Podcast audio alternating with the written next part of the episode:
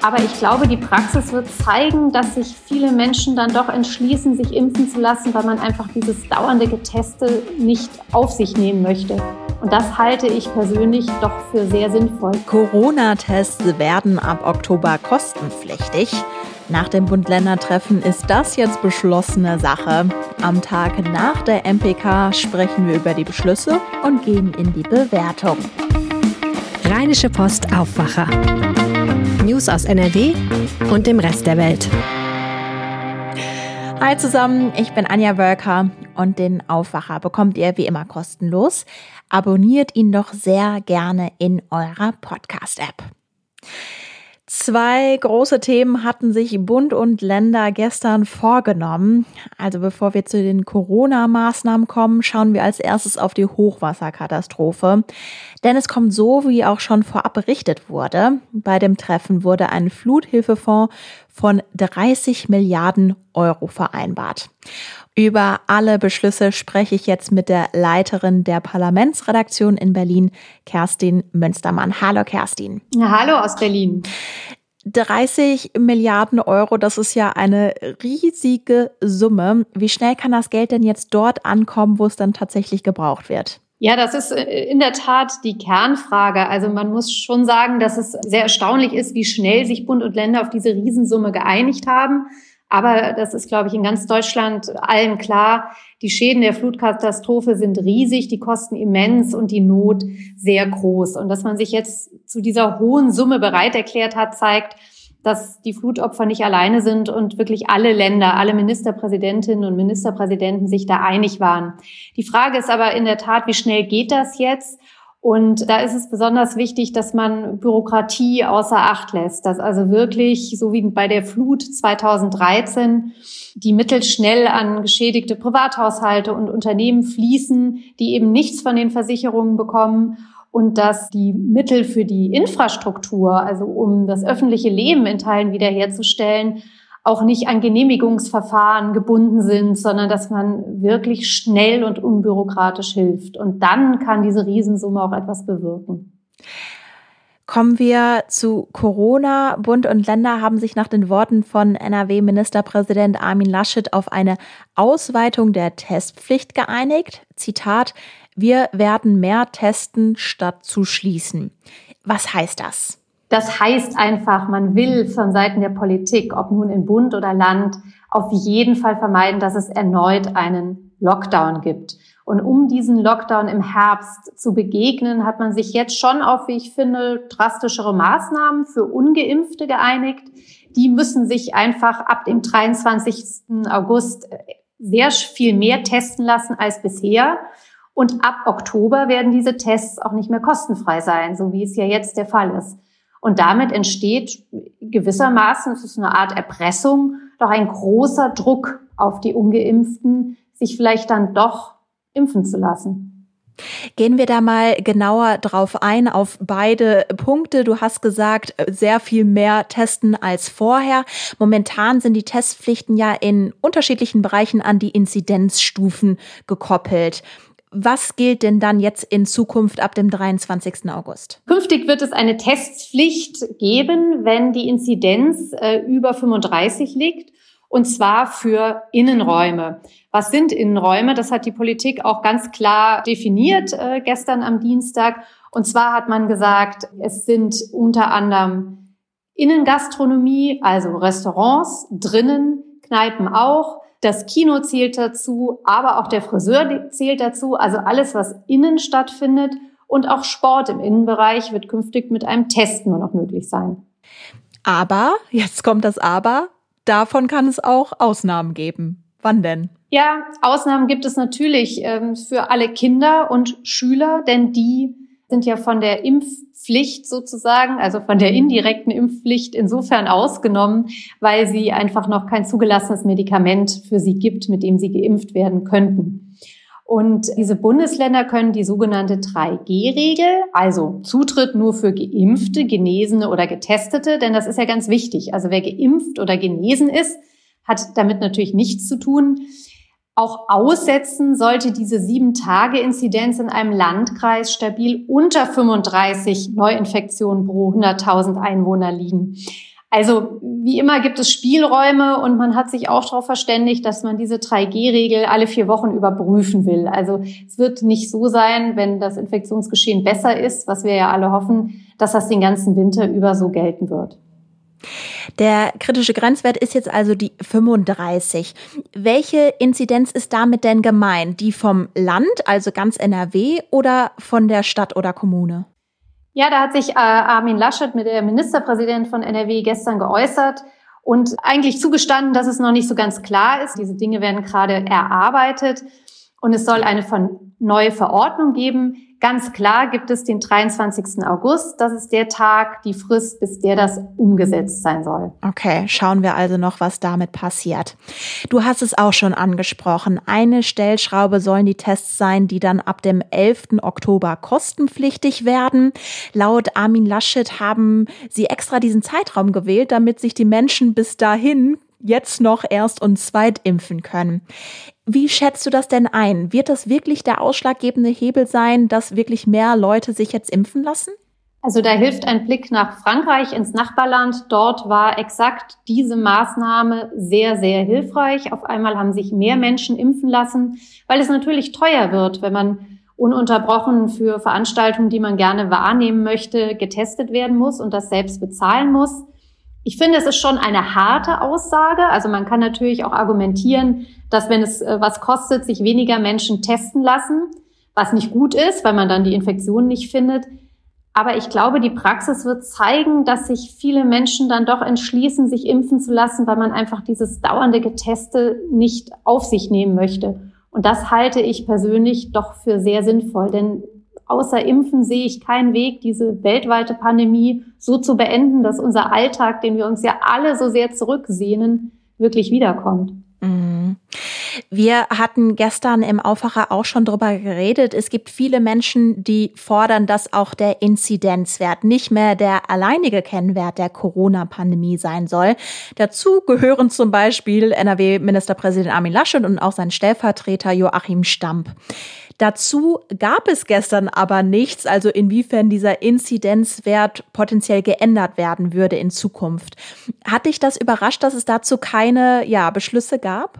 Das fand ich ziemlich schwach, denn man hatte ja nun lange genug Zeit, sich genau das zu überlegen. Also inwieweit spielen den Inzidenzwert künftig die Hospitalisierung, also die Zahl derer, die im Krankenhaus liegen, mit rein? Inwieweit spielt die Impfquote eine Rolle? Inwieweit vielleicht auch schon eine Genesenenzahl? Also es gibt genug Indikatoren, die man mit einberechnen kann. Und dass das nicht geschafft wurde, habe ich nicht verstanden. Bayerns Ministerpräsident Markus Söder hat das offenbar ebenfalls nicht verstanden. Der hat sich zumindest nach der MPK ziemlich sauer darüber geäußert. Und ich glaube, da muss die Politik jetzt ganz, ganz schnell nachsteuern. Okay, dann ziehen wir mal ein Fazit, weil auf der einen Seite gibt es dann eben ab dem 11. Oktober diese kostenpflichtige Test und wenn es so geht wie in Frankreich, könnten sie möglicherweise ein Hebel sein für mehr Impfungen. Gleichzeitig, gab es noch keine Überarbeitung des Inzidenzwerts. Wie bewertest du dann also diese MPK, das Treffen von Bund und Ländern insgesamt? Sie wurde mal wieder ein Zwischenschritt genannt, also dass man sich jetzt mal auf Dinge verständigt und das dann nochmal überprüft. Das ist sicher zum Teil wahr. Aber ich muss sagen, mich hat dann doch überrascht, wie relativ schnell man sich einig war, dass man von Seiten der Politik auch im Wahlkampf Druck auf Bürger ausüben möchte. Denn nichts anderes ist das. Das kann man gut oder schlecht finden. Aber diese Beschlüsse sind ein massiver Druck auf Ungeimpfte, die sich aber impfen lassen könnten. Und dann kann man als Politik bewerten, ist das sinnvoll oder nicht. Ich halte es persönlich für sehr sinnvoll, diesen Druck auszuüben, weil keiner von uns will nochmal in die Art Lockdown des letzten Jahres zurück. Kerstin Münstermann aus Berlin, ganz herzlichen Dank für diese Einschätzung. Kommen wir zu unserem zweiten Thema. Menschen, die genervt am Bahnhof stehen und auf ihren Zug warten. Dieses Bild wird es heute überall in Deutschland geben, denn seit gestern Abend fallen Dutzende Züge aus, auch bei uns hier in NRW, denn die Lokführer streiken für mehrere Tage. Das heißt, bis Freitag früh 2 Uhr geht nichts mehr. Grund dafür ist der Tarifstreit der Lokführergewerkschaft GDL mit der Deutschen Bahn. Seit gestern fällt der Frachtverkehr auf vielen Routen aus und heute und morgen, also für 2 Tage, betrifft der Streik auch Pendler und Urlauber. Was bedeutet der Streik für uns in NRW? Wie kommt ihr pünktlich von A nach B? Darüber hat meine Aufwacher-Kollegin Rosaria Kilian mit Wirtschaftsredakteur Reinhard Kowalewski gesprochen. Reinhard, stellen wir uns doch mal folgenden Fall vor. Ich stehe jetzt gleich am Gleis und möchte zum Beispiel von Düsseldorf nach Dortmund fahren. Ist das mit der Bahn möglich? Also Düsseldorf-Dortmund, ja, das geht, weil einer der beliebtesten Bahnen von NRW, der RE1 von Aachen über Köln, Düsseldorf, Essen, Dortmund, der wird gar nicht von der Deutschen Bahn gefahren. Und das ist eine der Besonderheiten hier in diesem Streik. Also ich würde mal ganz grob sagen, weit über die Hälfte der Züge in NRW werden fahren. Das liegt daran, dass der Betrieb dieser Züge im Auftrag des VRR und den VRS, also der Verkehrsverbünde, wurde ausgeschrieben. Und die Deutsche Bahn hat vor ein paar Jahren eine Reihe von Niederlagen erlitten und darum machen jetzt private Wettbewerber das Geschäft. Alles klar. Also nochmal zum Verständnis. Nur die Strecken, die von der Deutschen Bahn betrieben werden, sind heute betroffen. Genau. Die werden bestreikt, aber wie stark sie bestreikt werden, muss man jetzt mal abwarten. Es sind ja nicht alle Lokführer Mitglied der GDL. Also es kann gut sein, dass es dann so, was weiß ich, einmal eine Stunde in Zug gibt. Ich würde empfehlen, man muss auf die Apps gucken vom Verkehrsverband Rhein-Ruhr oder Verkehrsverbund Rhein-Sieg oder von der Deutschen Bahn und dann wirklich die Verbindung raussuchen. Und da werden die zeigen, welche Züge fahren. Was ein bisschen ärgerlich ist, der VRR hat auf seiner App, zeigt er nicht, welche Firmen die Strecken betreiben. Also dafür haben die uns eine extra Grafik geschickt. Also die Apps zeigen nur, welche Strecken es gibt und welche Züge fahren. Aber sie sagen nicht, die Strecke ist von der Bahn betrieben worden und die Strecke wird von Abelia oder von einer anderen Firma betrieben. Also da ist es tatsächlich interessant, sich unsere Tabelle mal anzugucken. Den Artikel mit der Grafik, den packen wir auch nochmal in die Shownotes. Betroffen sind zum Beispiel die Regionalbahnen 2, 4 und 8. Und bei den S-Bahn-Linien zum Beispiel die S1 und die S6. Wenn meine Verbindung jetzt betroffen ist, gibt es die Möglichkeit, dass ich mein Ticket rückerstattet bekomme? Ja, also die Fahrgäste haben grundsätzlich ein Recht auf Rückerstattung. Allerdings müssen sie je nachdem auch eine Stunde warten. Falls dann doch ein Zug kommt, haben sie den Anspruch nicht. Außerdem haben wir natürlich das Problem, dass bei uns im Verkehrsverbund in NRW viele Leute einfach nur mit einem Jobticket fahren. Also die kriegen natürlich erstmal überhaupt kein Geld zurück. Das ist sehr ärgerlich für die Leute. Erst die Corona-Krise, jetzt starke Schäden durch die Flutkatastrophe. Die Branche hat ein wirklich schwieriges Jahr hinter sich. Die Gewerkschaft fordert jetzt eine Corona-Prämie und Einkommenssteigerungen, also mehr Geld für die Lokführer. Reinhard, du vermutest aber ganz andere Gründe hinter dem Streik. Ja, das ist eine der schwer zu verständlichen Vorgänge in der Geschichte Deutschlands. Also die Deutsche Bahn hat 2 Gewerkschaften. Eine sehr große, das ist die EVG, Eisenbahner- und Verkehrsgesellschaft Deutschlands, und die GDL, die Lokführergesellschaft Deutschlands. Und die eine ist 7 bis 10-mal größer als die kleine. Und die Lokführer wollen jetzt einfach mehr Mitglieder finden, indem sie einen besseren Tarifabschluss machen als die EVG. Und dann hoffen sie, dass mehr Leute zu ihnen kommen. Das ist an sich juristisch gesehen von der Verfassung her überhaupt kein Streikgrund. Aber das geben sie natürlich nicht offen zu. Sie sagen einfach, wir wollen einen guten Tarifvertrag für unsere Mitglieder. Dass der wahre Grund ist, dass sie damit die Mitglieder der anderen Gewerkschaft zu sich rüberholen wollen, indem sie vielleicht 0,5% oder 1% mehr Lohn kriegen. Das ist natürlich sehr ärgerlich, dass das jetzt als Streik, der wahre Streikgrund ist. Wie geht es denn dann aber jetzt konkret weiter? Der Streik ist jetzt erstmal für 2 Tage angekündigt. Was passiert danach? Also die GDL hofft, dass die Politik Druck auf den Vorstand der Deutschen Bahn macht, weil wir haben Ende September Bundestagswahlen und Streiks kurz vor der Wahl könnten natürlich, sagen wir, den Parteien, die jetzt an der Macht sind, also der CDU speziell, am meisten schaden. Also weil da einfach so eine Fruststimmung kommt, jetzt kriegen sie das auch nicht in den Griff. Darum glaube ich, dass es politischen Druck gibt, dass die der Vorstand der Bahn da irgendwie nachgibt, denen irgendwie nochmal 1 oder 2% mehr Lohn gibt und dass endlich Ruhe im Kasten ist.